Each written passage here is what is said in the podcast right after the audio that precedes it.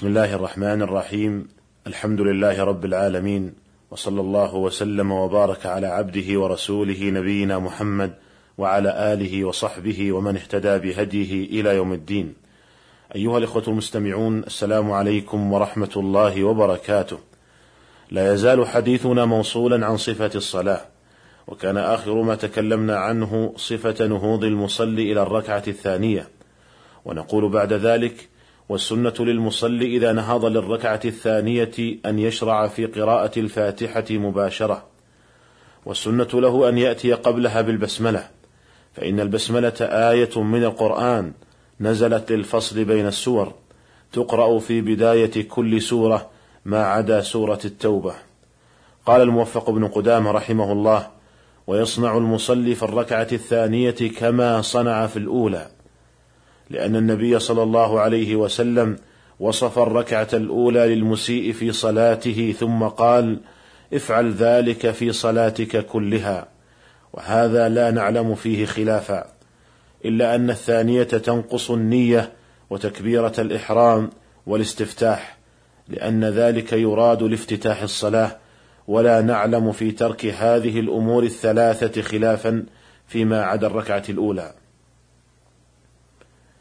وهل يستحب له أن يستعيذ في هذه الحال أو يترك الاستعاذة اكتفاء بقراءتها في الركعة الأولى؟ هذا محل خلاف بين أهل العلم. وسبب الخلاف في هذه المسألة هو الخلاف في القراءة في الصلاة. هل هي قراءة واحدة أو أن كل ركعة لها قراءة مستقلة؟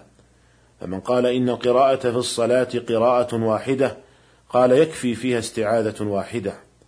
ومن رأى أن كل ركعة لها قراءة مستقلة قال يستحب التعوذ في أول كل ركعة. قال ابن القيم رحمه الله كان النبي صلى الله عليه وسلم إذا نهض افتتح القراءة ولم يسكت كما كان يسكت عند افتتاح الصلاة. فاختلف الفقهاء هل هذا موضع استعاذة أم لا بعد اتفاقهم على أنه ليس موضع استفتاح؟ وفي ذلك قولان هما روايتان عن أحمد. وقد بناهما بعض أصحابه على أن قراءة الصلاة هل هي قراءة واحدة فيكفي فيها استعاذه واحدة أو قراءة كل ركعة مستقلة برأسها؟ ولا نزاع بينهم أن الاستفتاح لمجموع الصلاة.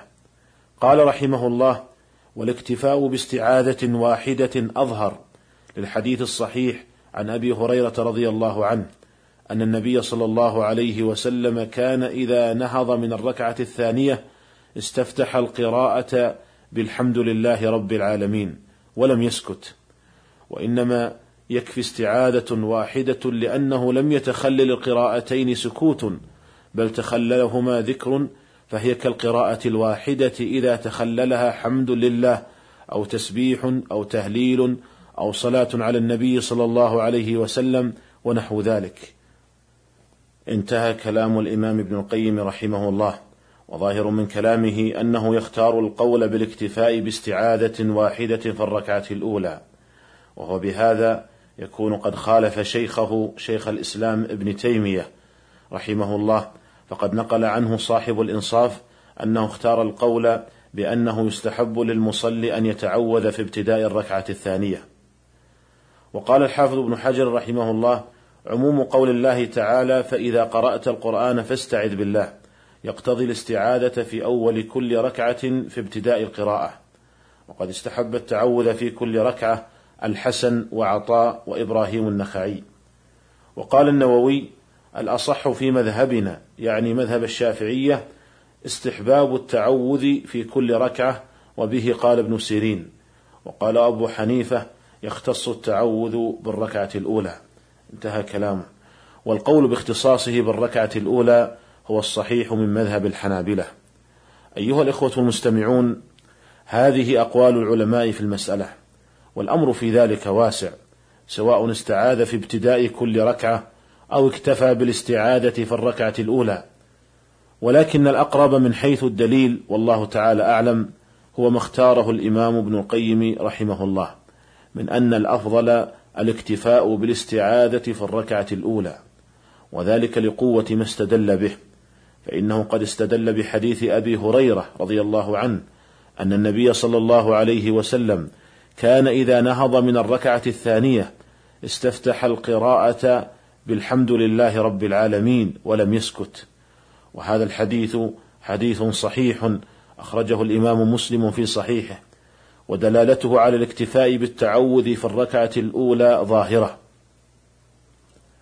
ثم إن دعاء الاستفتاح إنما يكون لمجموع الصلاة ولا يشرع أن يستفتح في ابتداء كل ركعة ما عدا الركعة الأولى في قول عامة أهل العلم والاستعاذة كالاستفتاح في ذلك. ثم إن قارئ القرآن خارج الصلاة لو تخلل قراءته تسبيح أو حمد أو تكبير أو تهليل لم يشرع له إعادة الاستعاذة. فكذلك هو في الصلاة قد استعاذ في أول القراءة ثم تخللها أذكار من تكبير وتسبيح ودعاء ثم عاد للقراءة في الركعة الثانية. فيكتفى بالاستعاذة في أول الصلاة والله تعالى أعلم. والسنة أن تكون القراءة في الركعة الثانية دون القراءة في الركعة الأولى، كما يدل لذلك حديث أبي قتادة رضي الله عنه الصحيحين. ثم بعد أن يصلي الركعة الثانية بقيامها وركوعها وسجودها وقعودها يجلس للتشهد، إما التشهد الأول إن كانت الصلاة ثلاثية وهي المغرب أو رباعية وهي الظهر والعصر والعشاء. وإما التشهد الأخير إن كانت سوى ذلك. والسنة أن يجلس في هذا التشهد مفترشا وذلك بأن يجعل رجله اليسرى تحت مقعدته. كأنها فراش له ويخرج رجله اليمنى من الجانب الأيمن ناصبا لها ويجعل يديه على فخذيه وأطراف أصابعه عند ركبتيه. ويدل لذلك ما جاء في صحيح مسلم عن ابن عمر رضي الله عنهما أن النبي صلى الله عليه وسلم كان إذا جلس في الصلاة وضع يديه على ركبتيه ورفع إصبعه اليمنى التي تلي الإبهام فدعا بها ويده اليسرى على ركبته اليسرى باسطها عليها. وهناك صفة أخرى لليدين قد وردت بها السنة وهي أن يضع اليد اليمنى على الركبة اليمنى واليد اليسرى يلقمها الركبة اليسرى كأنه قابض لها. ويدل لذلك ما جاء في صحيح مسلم عن عبد الله بن الزبير رضي الله عنهما قال كان رسول الله صلى الله عليه وسلم إذا قعد يدعو وضع يده اليمنى على فخذه اليمنى ويده اليسرى على فخذه اليسرى وأشار بإصبعه السبابة ويلقم كفه اليسرى ركبته.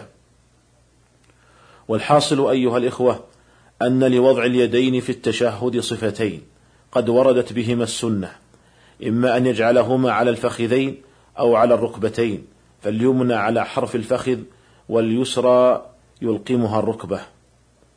وأما الأصابع فأصابع اليد اليسرى تكون مبسوطة على الفخذ اليسرى. وأما أصابع اليد اليمنى فقد ورد فيها صفتان. الصفة الأولى أن يقبض أصابعه كلها إلا السبابة فيشير بها. ففي صحيح مسلم عن ابن عمر رضي الله عنهما أن النبي صلى الله عليه وسلم كان إذا جلس في الصلاة وضع كفه اليمنى على فخذه اليمنى وقبض أصابعه كلها وأشار بإصبعه التي تلي الإبهام ووضع كفه اليسرى على فخذه اليسرى.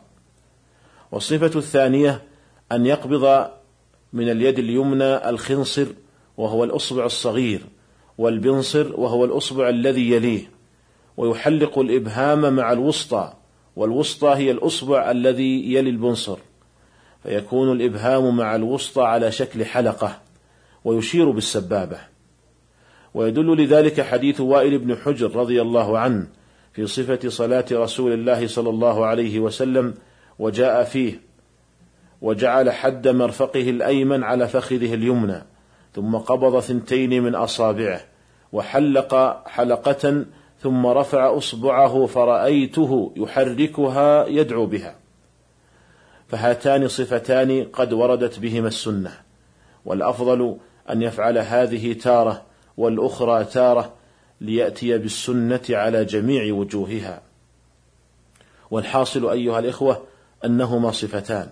إما أن يقبض جميع أصابعه ويشير بالسبابة وإما أن يقبض الخنصر والبنصر ويحلق بالإبهام مع الوسطى ويشير بالسبابة. والسبابة التي يشير بها هي ما بين الإبهام والوسطى وسميت سبابة لأن الإنسان يشير بها عند السب وتسمى سباحة لأنه يشير بها عند تسبيح الله عز وجل. وقد جاء في صحيح مسلم من حديث عبد الله بن الزبير رضي الله عنه قال وأشار بأصبعه السبابة. وفي حديث وائل بن حجر ورفع أصبعه فرأيته يحركها يدعو بها أخرجه أبو داود والنسائي وأحمد بسند صحيح فدلت هذه الروايات على أن السنة الإشارة بالسبابة وتحريكها عند الدعاء يشير بها ويحركها عند الدعاء إشارة إلى علو الله سبحانه وتعالى. أيها الإخوة المستمعون، هذا ما تيسر عرضه في هذه الحلقة، ونلتقي بكم على خير في الحلقة القادمة إن شاء الله تعالى، والسلام عليكم ورحمة الله وبركاته.